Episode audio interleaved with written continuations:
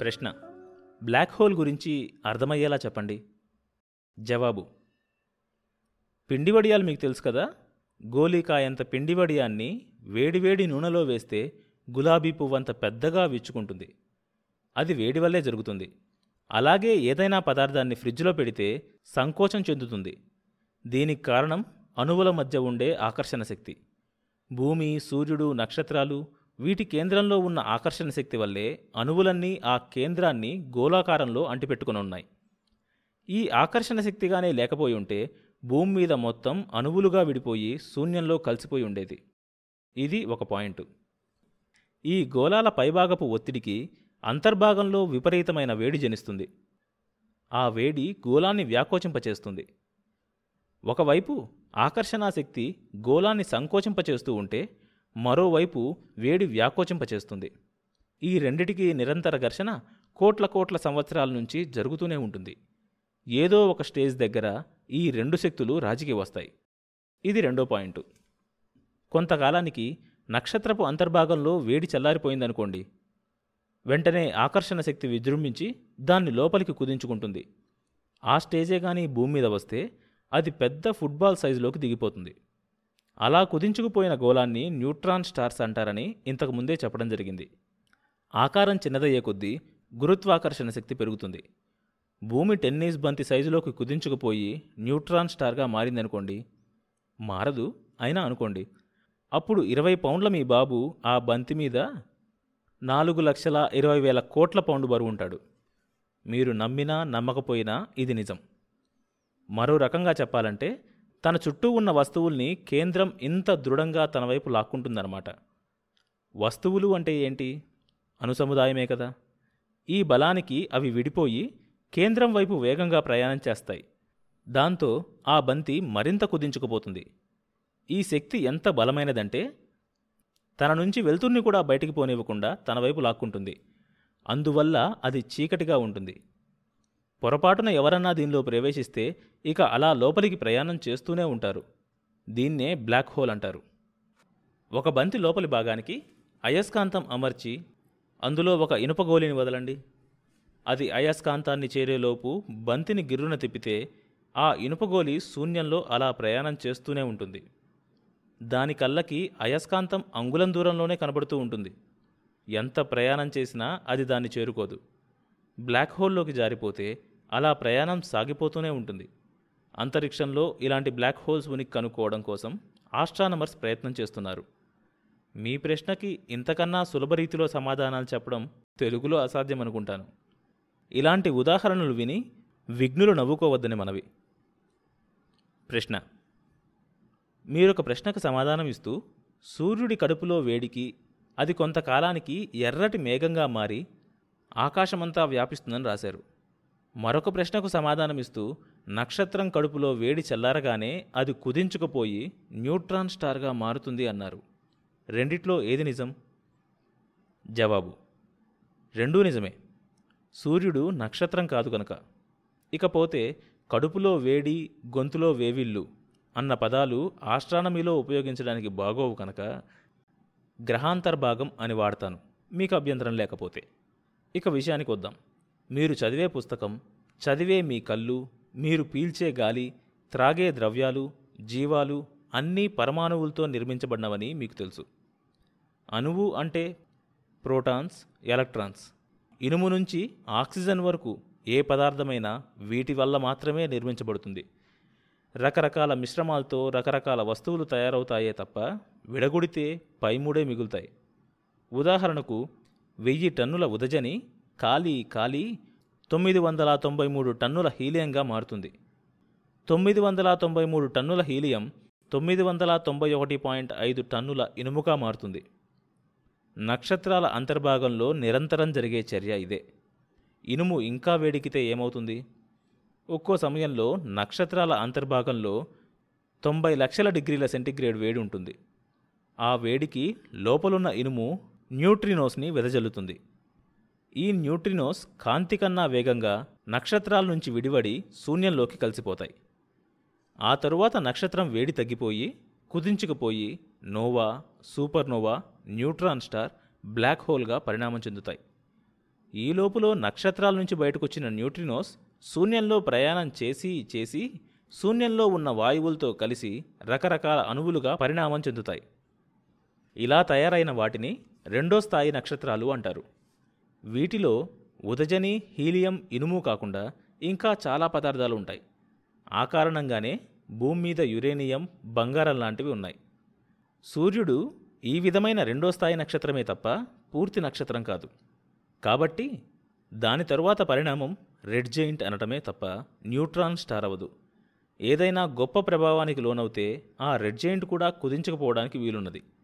కానీ అది ఇప్పట్లో కాదు. ఒక లక్ష మిలియన్ సంవత్సరాల తరువాత. ప్రశ్న.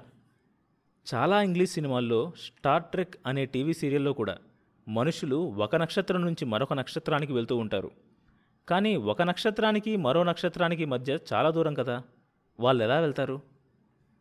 జవాబు. చాలా చిన్న సమాధానం. రచయిత ఊహించిన అంతరిక్ష వాహనంలో వెళ్తారు. పోతే మీ ప్రశ్న కొంచెం మార్చి ఇలా అడగండి. ఒక గెలాక్సీకి మరో గెలాక్సీకి మధ్య దూరం కొన్ని లక్షల కాంతి సంవత్సరాలు కదా. ఒక అంతరిక్ష వాహనంలో మనిషి కాంతి వేగంలో వెళ్ళినా కూడా ఒక నక్షత్రం నుంచి మరో నక్షత్ర గ్రహం చేరుకోవడానికి లక్ష సంవత్సరాలు పడుతుంది కదా. మరి అంతకాలం రాకెట్ లోపలి మనుషులు ఎలా బతుకుంటారు? అని. నిజమే. ఎటువంటి పరిస్థితుల్లో కూడా అంతకన్నా తొందరగా వెళ్ళడం ప్రస్తుతం మనకు తెలిసిన సాంకేతికపరమైన తర్కం ద్వారా సాధ్యం పడదు. కానీ ఇక్కడ నేను ఉపయోగించిన ప్రస్తుతం మనకు తెలిసిన అన్న పదాల్ని మీరు మరొకసారి వినండి. ఈ మాత్రం సందు దొరికితే రచయితలు ఈ రంధ్రంలోంచి ఊహా ప్రపంచంలోకి చుచ్చుకుపోతారు. ఆసిమోవ్ దీన్నే హైబర్ స్పేస్ అన్నాడు.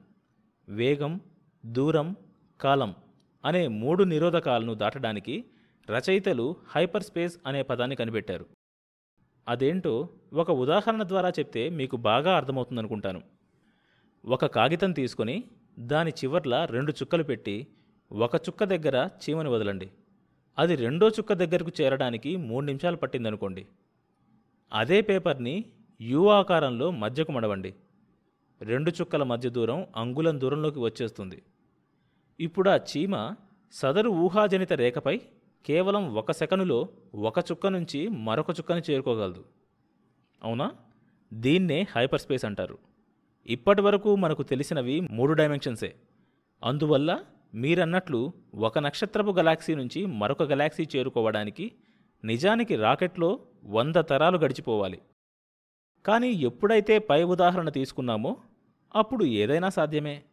హైపర్ అంటే అతీతం. ఈ అతీతం అన్న పదం మనకు కొత్త కాదు. ఇరవై నాలుగేళ్ళకే ద్రాక్ష తోటల్ని ప్లీమత్ కారుల్ని సంపాదించుకోగలిగే మానవాతీత హీరోలు సాహిత్యంలోకి వచ్చారు. ఇరవై నాలుగు గంటల్లో చేతబడి చేసి చంపగల హైపర్ సూపర్ విలన్లు ఆ తరువాత సాహితీ ప్రాంగణంలో పీట వేసుకున్నారు. అద్భుత రసం అంటే రచయితలకి పాఠకులకి ఎప్పుడూ ఇష్టమే. పోతే ఈ ప్రపంచంలో అన్నిటికన్నా అద్భుతమైనది సైన్స్. అందులో ముఖ్యంగా ఆస్ట్రానమీ. ప్రశ్న. చాలామంది రచయితలు ఫోర్త్ డైమెన్షన్లో అని ఉపయోగిస్తుంటారు. నాలుగో డైమెన్షన్ అంటే ఏంటి? త్రీ సినిమాకి దీనికి ఏదైనా సంబంధం ఉందా? జవాబు. మీకు మీ శ్రీవారికి మధ్య ఎప్పుడైనా ఈ రకమైన సంభాషణ జరిగిందా? నా పెన్ ఎక్కడ పెట్టావు? గూట్లో ఉంది చూడండి. కనపడటం లేదు. కాస్త వచ్చి చూడు. పయ్యారలో ఉంటుంది. కాస్త చూసుకోండి. చేయి ఖాళీ లేదు. పయ్యారంటే ఎక్కడ? కాస్త సరిగ్గా చెప్పకూడదు. ఆఫీస్కి టైం అయిపోతుంది. కుడివైపు వెనకమాల. మీరు మీ వారికి పెన్ ఎక్కడుందో చెప్పాలంటే దాని తాలూకు మూడు డైమెన్షన్లు చెప్పాలి. అదే మీ బాబు గచ్చు మీద ఇంకు వలకబోసాడనుకోండి అదెక్కడో చెప్పడానికి మీరు రెండు డైమెన్షన్స్ చెప్తే చాలు. ఎత్తు చెప్పనవసరం లేదు. దీన్ని టూ డైమెన్షన్స్ అంటారు. సినిమా తెర మీద బొమ్మలు మనకి ఈ విధంగా టూ డైమెన్షన్లో కనబడతాయి. అలా కాకుండా సినిమాలో వస్తువుల మధ్య దూరం చూడాలంటే త్రీడీలో చూడవలసి ఉంటుంది ఇక ఫోర్త్ డైమెన్షన్ అంటే ఏంటో తెలుసుకుందాం.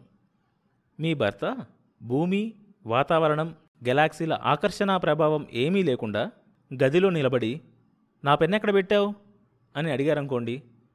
పయ్యరలో కుడివైపు వెనకమూల అని మీరు సమాధానం ఇచ్చే లోపులో ఆయన మీకు దాదాపు పదివేల మైళ్ళ దూరంలో ఉంటాడు. భూమి తన చుట్టూ తాను తిరుగుతూ ఉంది. అదీకాక వేగంగా సూర్యుడి చుట్టూ తిరుగుతుంది. పైగా సూర్యుడు గెలాక్సీ చుట్టూ సెకనుకు రెండు వందల యాభై కిలోమీటర్ల వేగంతో తిరుగుతున్నాడు. వీటన్నిటికంటే ముఖ్యంగా మన గెలాక్సీ మొత్తం శూన్యంలో వేగంగా కొట్టుకుపోతుంది. ఇవన్నీ కలుపుకుంటే మీరు పెట్టిన పెన్ను చోటుని మీ శ్రీవారి పరంగా చెప్పాలంటే ఫలానా టైంలో అది ఫలానా ప్రదేశంలో ఉంటుంది అని చెప్పాలి. గది స్థిరంగా మనుషులు భూమి మీద స్థిరంగా ఉంటారు. కాబట్టి త్రీడీ చాలు. శూన్యంలో వస్తువుల ఉనికి చెప్పాలంటే సమయం కూడా దానికి కలుపుకోవాలి. దీన్నే ఫోర్త్ డైమెన్షన్ అంటారు. ప్రశ్న నేను ఎన్ఆర్ఎం స్కూల్లో తొమ్మిదో క్లాస్ చదువుతున్నాను. చీకట్లో సూర్యుడు చాలా చోట్ల అర్థం కాకపోయినా విడవకుండా చదువుతున్నాను. చాలా కాలం నుంచి నాకు అనుమానం ఉంది. వేడి వేరు వెలుతురు వేరా? కాక రెండూ ఒకటేనా? రెండూ వేరైతే వెలుతురు కూడా ఒక శక్తేనా? అంటే వేడితో రైలు ఇంజన్ నడిపించినట్టు వెలుతురుతో కూడా నడపచ్చా? వెలుతురు కూడా శక్తే అని మా టీచర్ చెప్పారు. వేడి లేకుండా వెలుతురుంటుందా? నాకు ఎలా అడగాలో చేత కావడం లేదు.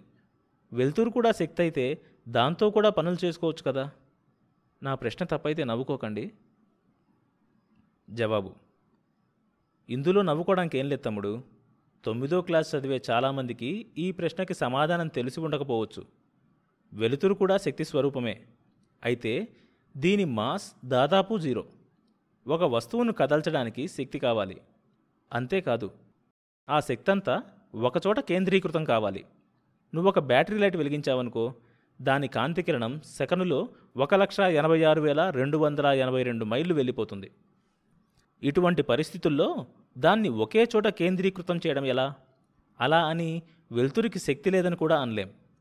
ఒక సన్నటి దారానికి ఒక నిలుపుపాటి రాడ్డు వేలాడగట్టి దాని మీదకు కాంతిని ఫోకస్ చేస్తే శూన్య స్థితిలో ఆ రాడ్డు వెంట్రుక వాసి కదులుతుందని దాదాపు ఎనభై సంవత్సరాల క్రితమే మన వాళ్ళు కనుక్కున్నారు.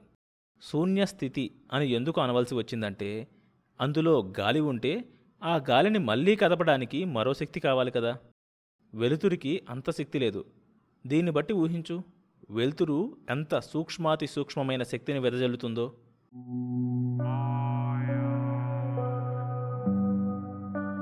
దీంతో ప్రశ్నలు సమాధానాలు ముగిశాయి. వచ్చే ఎపిసోడ్ నుంచి కథలోకి వెళ్దాం.